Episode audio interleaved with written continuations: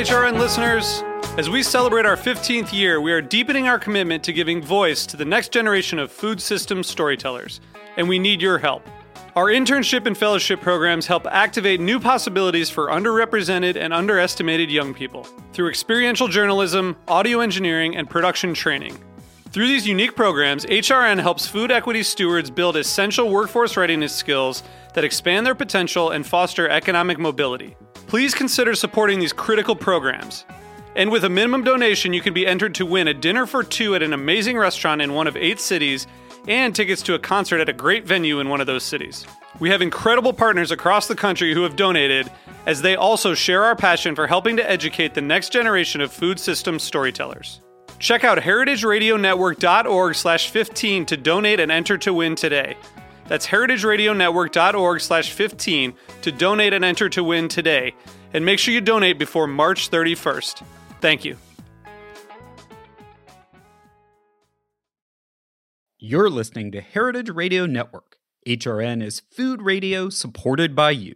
Learn more at heritageradionetwork.org.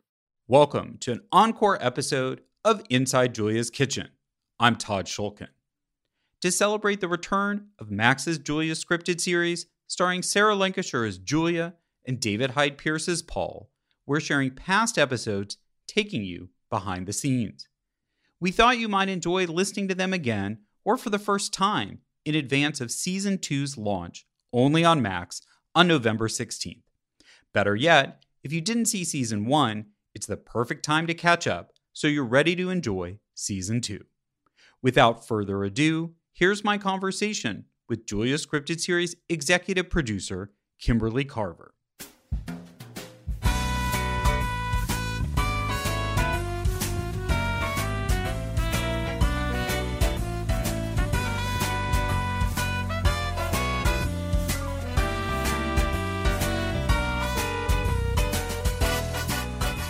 Welcome to Inside Julia's Kitchen, the podcast of the Julia Child Foundation for Gastronomy and the Culinary Arts. I'm your host, Todd Schulkin, the Foundation's Executive Director. Our show takes you inside the Foundation's world to meet the talented people we have the good fortune of learning from all the time. On today's show, we welcome television producer Kimberly Carver. In today's episode, we're going to talk to Kimberly about how the Julia scripted series and the Julia Child Challenge came to be and we'll hear Kimberly's Julia moment. Stay with us, we'll be right back.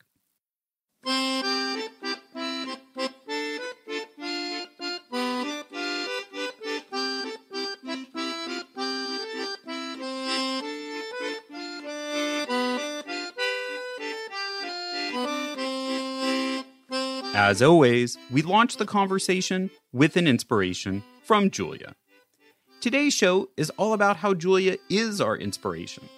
Something crystal clear at the foundation is how inspiring Julia's example continues to be, if not more so than when she was still alive. I think there are two parts to it. First, it's Julia's personal example. Despite not meeting expectations for women of her time and station, she achieved great things by pursuing her passion and staying true to herself. The message that it's never too late and you are enough just as you are is endlessly appealing. Second, what Julia was advocating has proved to be even more prescient today. Shocker, when a pandemic hits, knowing how to cook is critical, even in the age of internet and Uber Eats. Climate change? Turns out it's about more than fossil fuel. Commercial farming is a huge contributor. Who was saying a massively industrialized food system is not a good direction some 50 years ago? Julia, of course. Moreover, in a time of expanding global crises, as Sarah Lancashire, who portrays Julia in the eponymous HBO Max series, said, Julia is a tonic. Her spirit and story bring us joy. Someone who is inspired by all of these things is television producer and literary manager Kimberly Carver. Kimberly is the force behind both new Julia Child related shows. She's an executive producer of HBO Max's Julia and an executive producer of the Food Network's The Julia Child Challenge. If you want to trace the trail back to the beginning of these two projects, you'll end up at her desk. Kimberly has worked as a literary agent and manager in Hollywood for most of her professional career. I can vouch for this firsthand as we used to share an office as literary agents back in the day at Innovative Artists, where we first collaborated selling television shows. After more than a decade as a literary agent, Kimberly moved to Three Arts Entertainment, becoming a literary manager. At Three Arts, she continued to represent writers, directors, and producers, among them the multi hyphenate Janet Mock, co creator of the FX series Pose, for both scripted and unscripted television. It was during her tenure at Three Arts that the Julia related television shows germinated. She recently joined Anonymous Content, one of the most prestigious management companies in Hollywood.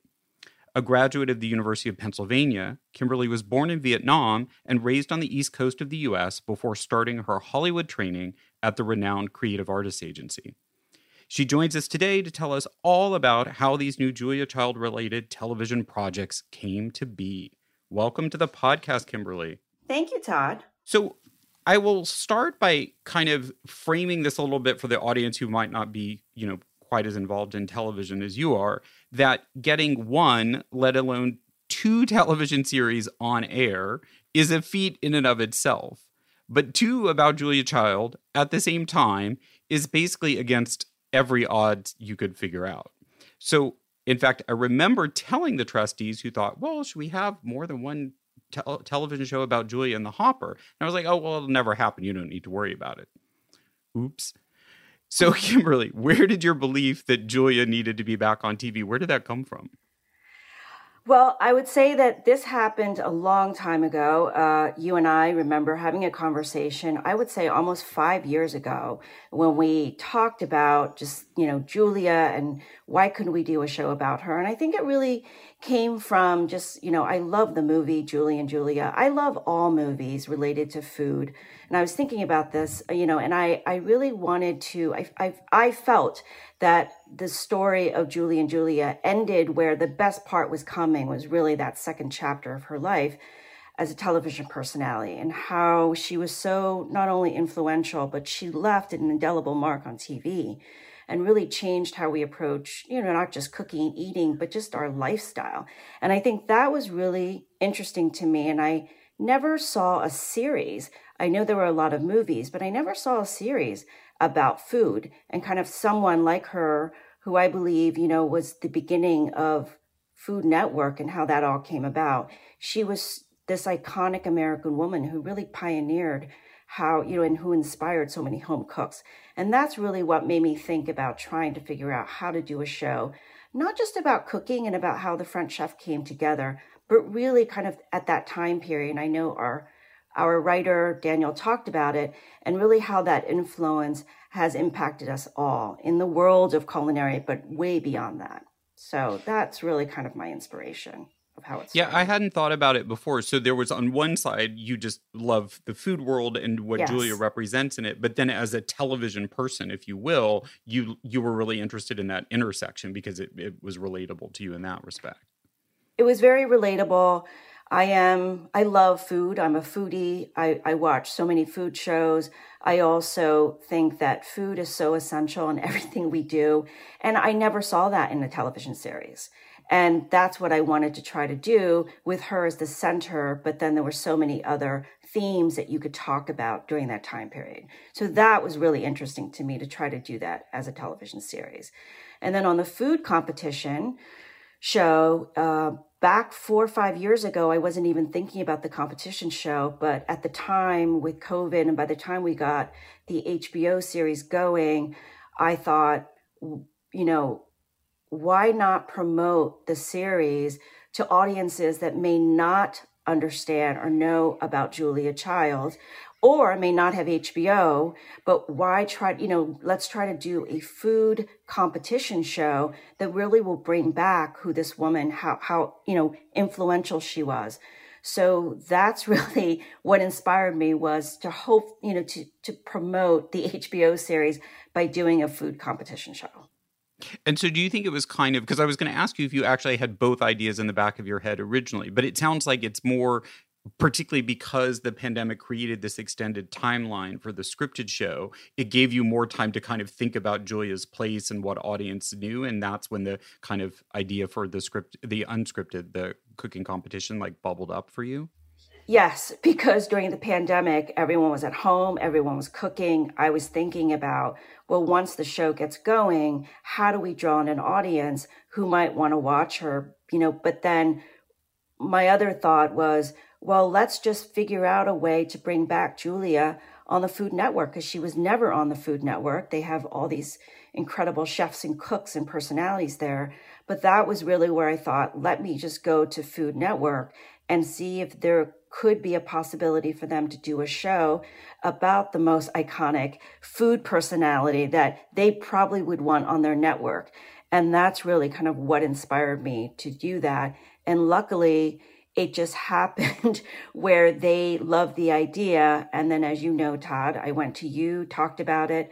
And then, of course, you know, with the help of Blake Davis and the Purveyors of Pop producers, um, we were able to put this all together. And it's you know it's unbelievable that then Discovery and Warner's uh, merged together, and now they're one network, and we have two shows. Uh, you know, and and I know it's never happened before, but I am so lucky that it, you know this happened for for both of us, and just for everybody to be able to kind of see Julia more on the fictional side with the scripted show, but then truly see how incredible she was on screen you know, with the cooking competition show. Yeah, it's amazing. And I think it's amazing to see it reflected in the really positive media reaction to it. And that most people have just picked up on like Julia's having a moment. I think the real story, as you were just cataloging, is it's not like anyone sat around and said, we need these two things to come at this time. It was like, you know, five years in the planning and kind of some karmic universal thing that said, okay, this should all be now. Yes.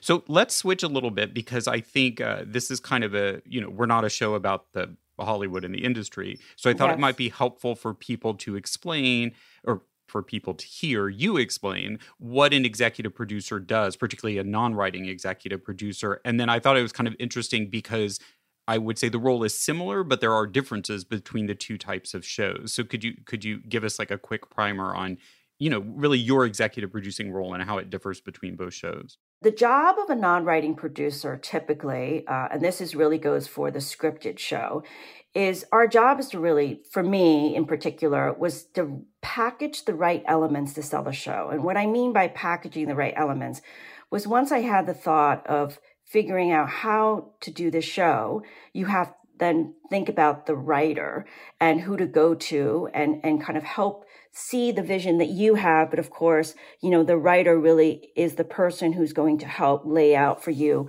kind of like what the story, the characters, the world, and what you're seeing. So that was essential. And as you know, Daniel, um, when I met him, he, I felt he was, he totally understood and was so passionate about writing a show about Julia. And that completely worked out because he's brilliant. And then he brought on, he brought on, you know, another incredible showrunner who really had so much experience. And also what really worked for us was they both had history with, with Julia Child and they both loved her and they both love food. So that really helped. So, so that's the most important element in putting the show. Once we, you know, got them together, they really helped to figure out the pitch and then to go sell the show to the network because you have to pitch. So on the scripted series, once we kind of figured out how to do that, pitch the show and then sell it to the network, then the role of the non-writing executive producer is also to help with casting to help to find the right pilot directors and then episodic directors to work on the show and then also to kind of you know help if needed to to hire the writers to really to assemble the best creative team to make this incredible series. And then of course you know production everything else we hire people to do that. But our job is really to kind of help to bring together the best uh, team to make the show.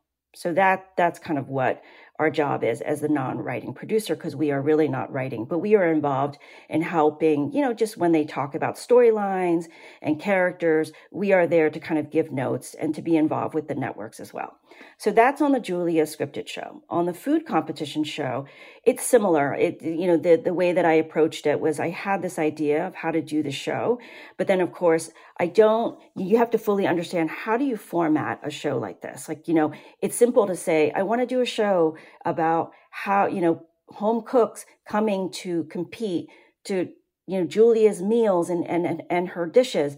But then how do you put that together? So it's the same process. I had to go find the creator, the showrunner, as we say, to kind of help me format the show.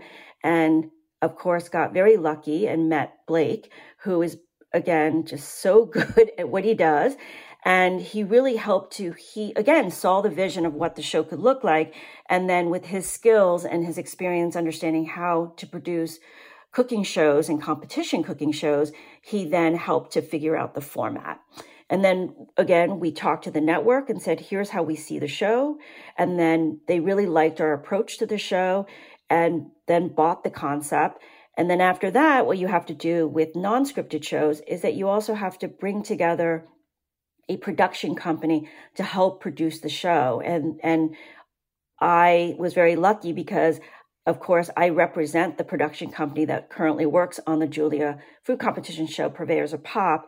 And, you know, with Matt Anderson, Nate Green, and Cooper Green, I, I went to them, kind of explained the show with Blake and figured out, like, how can you be involved in helping us produce this show? And luckily, it all worked. And that's how it all came together. Yeah, and so every, just to put a finer line on it, when Kimberly refers to a showrunner, a showrunner is another executive producer, but it, typically a showrunner has vast experience actually making the shows happen, and they come yes. at it from they're typically creative people and writers, but they have a lot of experience working with the physical production side to make it happen, and ultimately it kind of the execution of the show sits on their shoulders and um, in in both cases we were very fortunate, but also partly to Kimberly's keen eye of it's all in who you select um, that you you're rolling the dice that they will that pull it off. And we we we I think made good choices and took and ended up with terrific people but there's still a certain amount of luck and sort of lightning needs to strike for things to turn out as well as they did because even though those people are essential, every television set has, you know, it's a team of at least 100 people. And all of those 100 people, I always say, have to get along. So it's like the same number of variables of cooking, right? For a dish yeah. to turn out well, right? Everything has to work well together on the day. Yes. That's right. And really, you know, our showrunner, Daniel is our creator and the writer of the show, but Chris Keyser, I, I can, I consider these guys, the showrunners, um, almost like as wedding planners. They have to really, if they, you really think they, about what they, they have do they embrace do. that idea? go ahead, go ahead, go with the analogy. I'll ask go Chris with the analogy of the wedding planner. Uh, because I really feel like they have to understand, they have to understand how to please the network. They have to understand how to please the, the talent. Um, they, they have to really manage production. And so they have to understand, and, you know, and the budget, everything that's involved with the show. And so when I think of the analogy of a wedding planner, I, I do think that's, if you think, you know, just layman's term of what a showrunner is, that's what really he or she needs to do to kind of keep the train moving on the show. And that really also is applicable to the non scripted um, world where you have, you know, Blake, he was our showrunner. He really, you know, was instrumental and so and responsible for making sure everything worked in a way that the network, because, you know, it, it takes so much to get a show produced on time on budget and that everyone, you know, is on the same page creatively. And it's just a lot of work. So it's so essential to have the right, like you said, you know, Todd, the right showrunner to kind of keep it all going. Yeah, and the irony is also we say unscripted, but of course Blake did write scripts for reality shows. Do have a script. It's a different kind of script because people don't have lines and dialogues, but they are actually structured. There's someone who's deciding and as you say when you refer to format it's the the kind of way the show works how the different challenges are how they're organized that's all you know it's not random someone's pre-decided and it's been approved by the network and it's going to work in a certain way and that all has to be you know mapped out how it's going to go and how they're going to do it thematically which which blake did um, with his team amazingly well I was going to say, I wanted you to have the opportunity. I feel like the scripted series, because it's fictionalized and because it's full of stars like Sarah Lancashire and David Hyde Pierce and Bebe Neuwirth, and who did wonderful jobs, not surprisingly. And it's also, as you said, Chris Keyser and Daniel Goldfarb and their writing team did an amazing job of even, you could see it on the page, on the scripts, it was there. Yes. And that's fortunately really captured the public's imagination but I, I almost worry sometimes that the Julia Child challenge, which is also brilliantly done, may be over eclipsed. So for our audience who might have seen the scripted show, but either normally doesn't watch cooking competitions or just what what are I, I thought I'd give you the chance to say what are you missing by not seeing the Julia Child challenge, and what do you think people would would find there, particularly if they've already seen the scripted series? I think there there's a difference because it's uh, the HBO scripted series is fictionalized.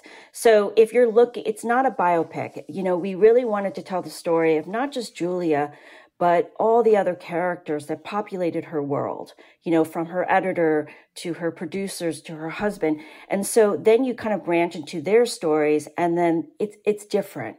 Now on this rea- on the reality food show, it's all about Julia. But what we wanted to do there was really to kind of bring you back, right? If you think about the archival footage of Julia on screen, it will really give the audience and the contestant who may or may have not watched her really will show, you know, will, will show what she was like back then. And really she's there as this, this presence to kind of help guide the, the, you know, the contestants as they're cooking.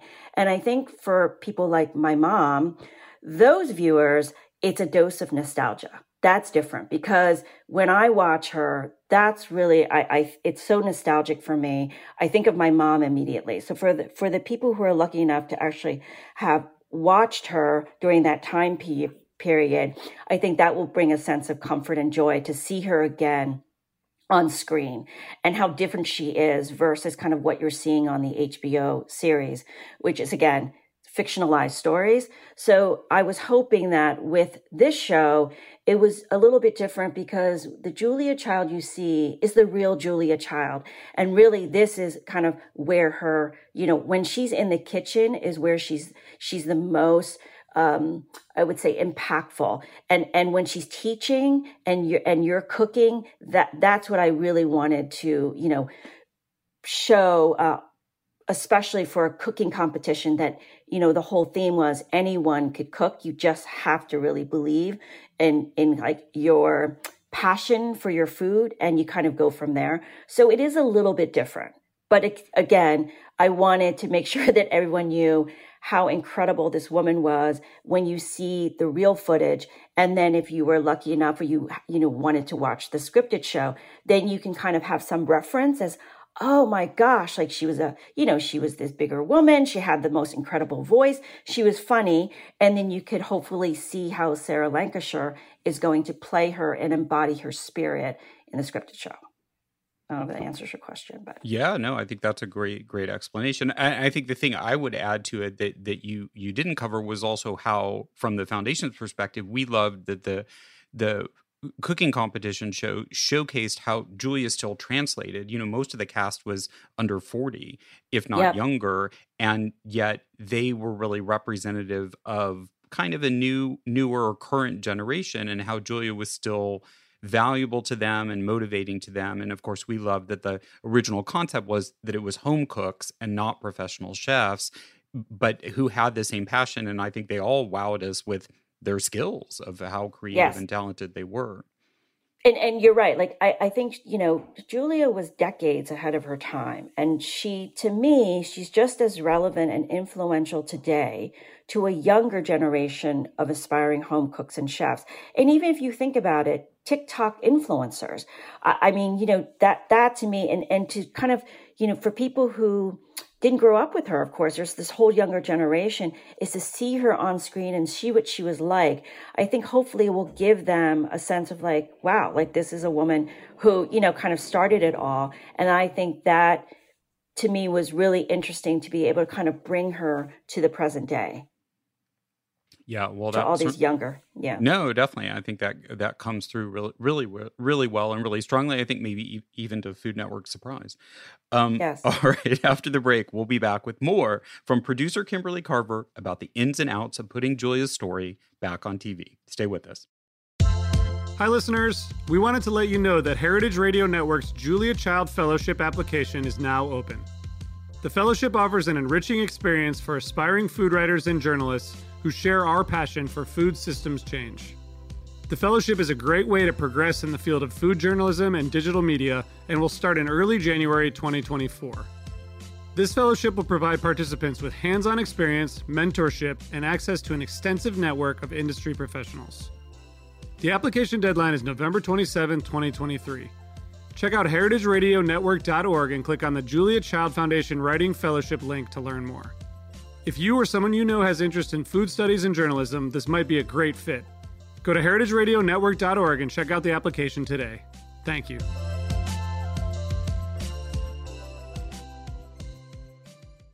Welcome back. We're talking to producer and literary manager Kimberly Carver about her guiding hand behind the HBO Max scripted series Julia and Food Network's The Julia Child Challenge. So we've kind of talked about this a little bit, but maybe to put a finer point on it, I kind of wanted to hear from you more about how you feel about how the show's turned out and particularly now that there's public reaction. Do you is it kind of gone in the direction you hoped and expected or were there things that surprised you that you you hadn't expected? Like now that they've they're out like how are you feeling um, I, I, I'm ecstatic about just the reviews, the feedback. It's been tremendous.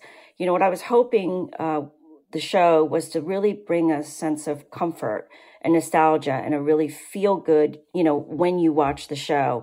And I've read a lot of reviews. I've read just like how the, you know, the audience have really just loved the show. But I think more importantly, it's my own friends and family when they watch the show and what they have said to me. Yesterday, um, a friend of mine sent me a text and he just finished like episode five on the HBO series. And he said it's, it's like comfort food when you watch her. And he said it's just nothing's happening, but you just want to keep watching. And that was, you know, and, and I'm getting so much feedback from so many people saying the same thing and the joy and the comfort that brings them uh, watching this show is so rewarding. And and obviously with both shows, it's the same thing. And when we're getting, you know, and when the show is getting written up, um, it, it's even better because the critics and and you know not just the the reviewers, uh, but also the audience, like the way that they describe the show is beyond just like what what could I imagine. So I I'm so happy. Well, I, I share your sentiment. Yeah, then nothing's more gratified when you hear independently reflected back what you hoped for and intended is what people are taking away. And then I think the timing too has just been amazing in that, you know, we always say the foundation, the power of Julia or the magic of Julia, and that there's just something about the show's joyfulness is so needed at this moment in time. Yes. Yes. And she, and she's, you know, she's it's not just it's she's inspiring and I think, you know, and it, it really is interesting cuz she's also really funny. And that and that is something that Sarah's done so well kind of showing us that um, in the show. But then when you watch the food competition show, you see it in the clips how funny she is. So so that is um, to me that's what we, you know, I think we all feel like there's there's something about Julia when we watch her that just makes us feel good about ourselves. I don't know what it is, but I do when I watch her. And do you think that was going back to my first question at the top of the show that that was kind of what's behind your desire to pursue this is is just that factor? Uh, that factor, and then the biggest factor is my mom. Uh, my mother came to this country. She, when we came from Vietnam, my mother, you know, we spoke French uh, and Vietnamese. We did not speak English. But for my mother to see a woman, an American woman, cooking French food was so relatable to her. And to see her watch Julia Child, and then of course she loved Julia and Jacques Pepin together. That sense of, of for me when I watched my mom and how happy she was watching their show, writing down the things that she wanted to cook because of, you know, kind of like them teaching her. That that moment was really what inspired me to want to do this show. Both shows was because of just the joy of seeing my mom and, and kind of what she got out of the cooking show and how she really enjoyed watching them was really what motivated me to want to do this show. Oh, that's so. Julia would have loved hearing that. My mom has a picture of them uh, in her kitchen. Well, and and yeah, Julia. Actually, with the immediate thought I had is Julia would have liked to have met your mother, so they could have had that conversation. That, that my mother would have been very scared, but it would have been unbelievable. Oh, yes. but Julia's one of those people who oh, would just put you at ease the second you you just forget all about that. It was an incredible, you know, gift that certain people like that have.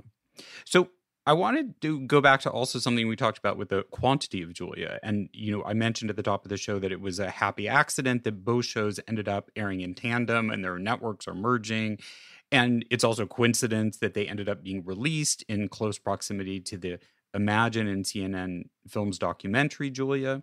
So, do you think from your chair, are we now at maximum Julia, or do you think there's still room for plenty more?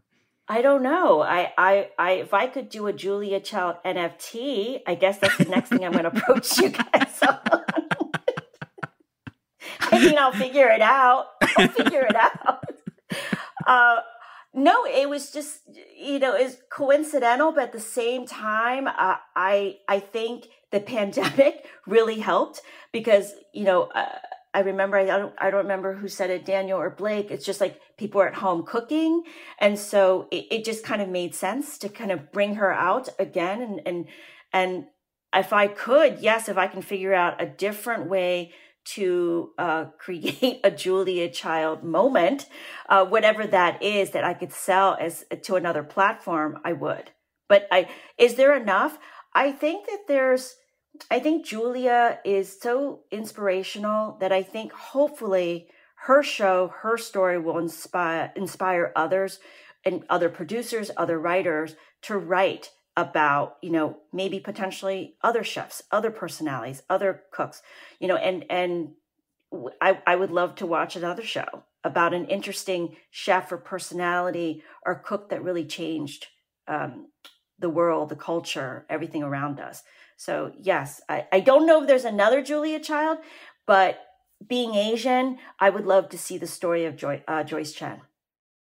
Yeah, no, actually, that's a great segue into my follow up question, which you've answered in part, but but just I'm going to throw it out there because I think it's come up in you know the shows. Both shows have mostly been uh, you know very critically and publicly praised and well received, but some of the limited criticism has been about you know the need to tell those stories of other unsung people particularly people of color more than oh are we plumbing the deaths of this rich white woman who everybody knows about again? And you know i think particularly you've talked about your your own personal story and background and as a person of color like is that your reaction? What you just said is like or or do you disagree with that? Or what do you think about that that criticism that's been leveled well, I, I do think that I agree that, you know, really, uh, you, as a woman of color, I do believe we need to see more stories. I think there's stories that are relatable to our culture, stories that are relatable to kind of, you know, kind of how, how food, food is, is really univer- you know, universally uh, kind of something that brings us together um, as family. It's just everything centers around food.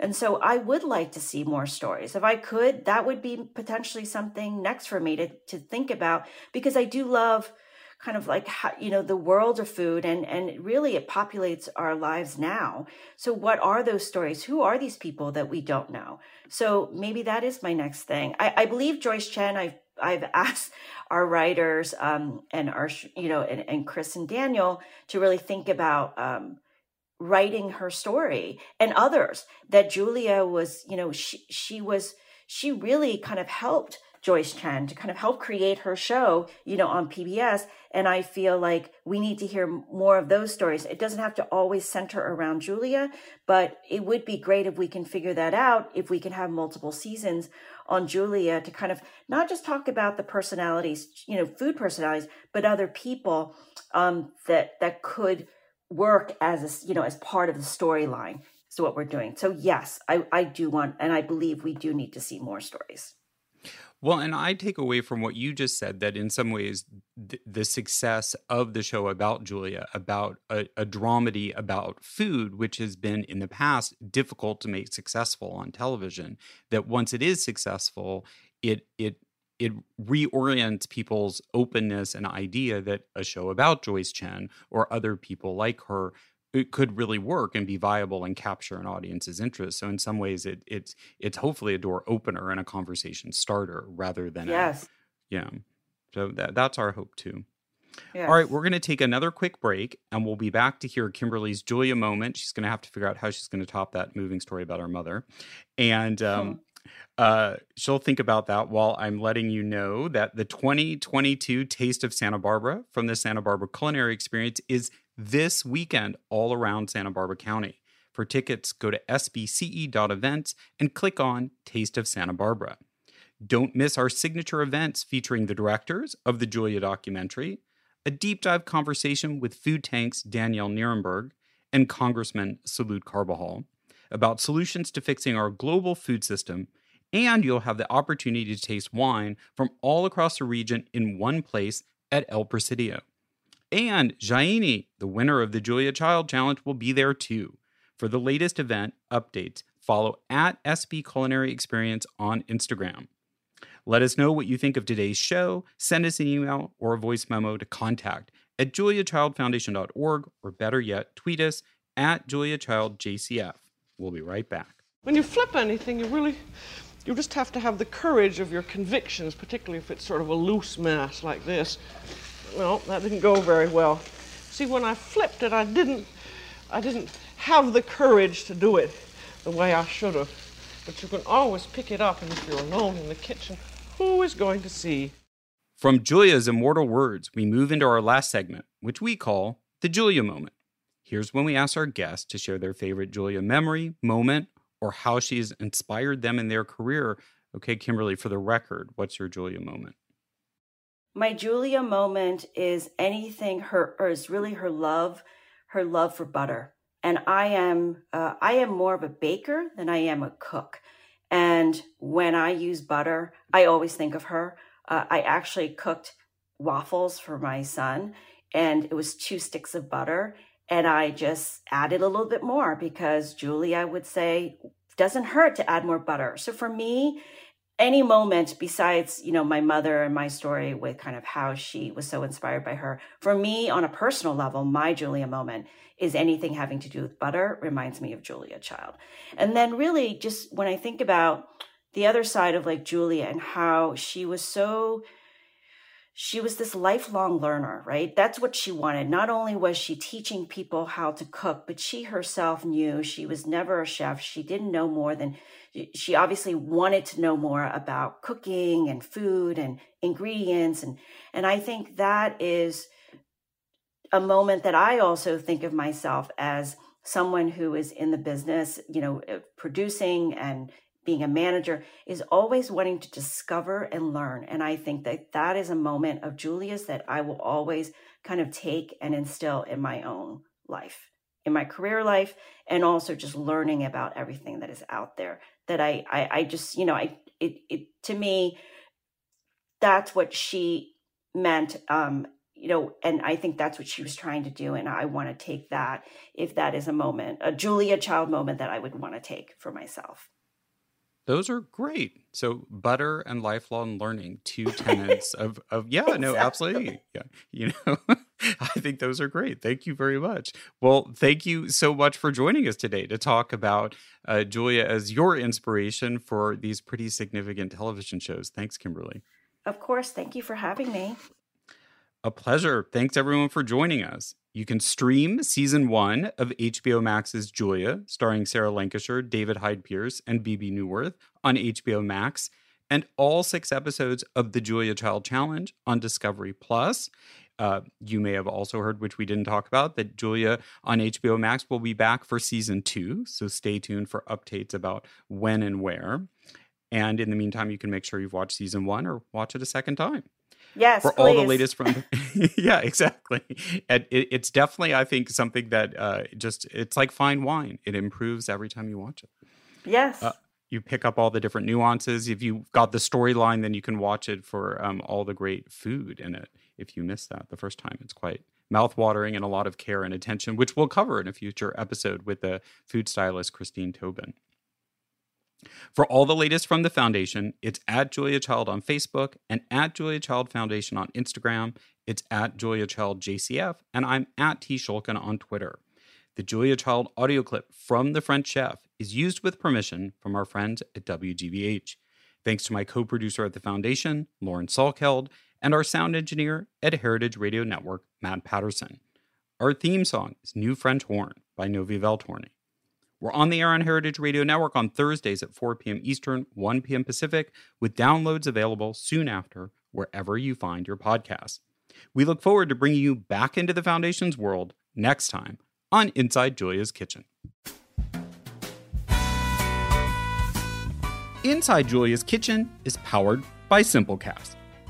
Thanks for listening to Heritage Radio Network, food radio supported by you. Keep in touch at heritageradionetwork.org slash subscribe.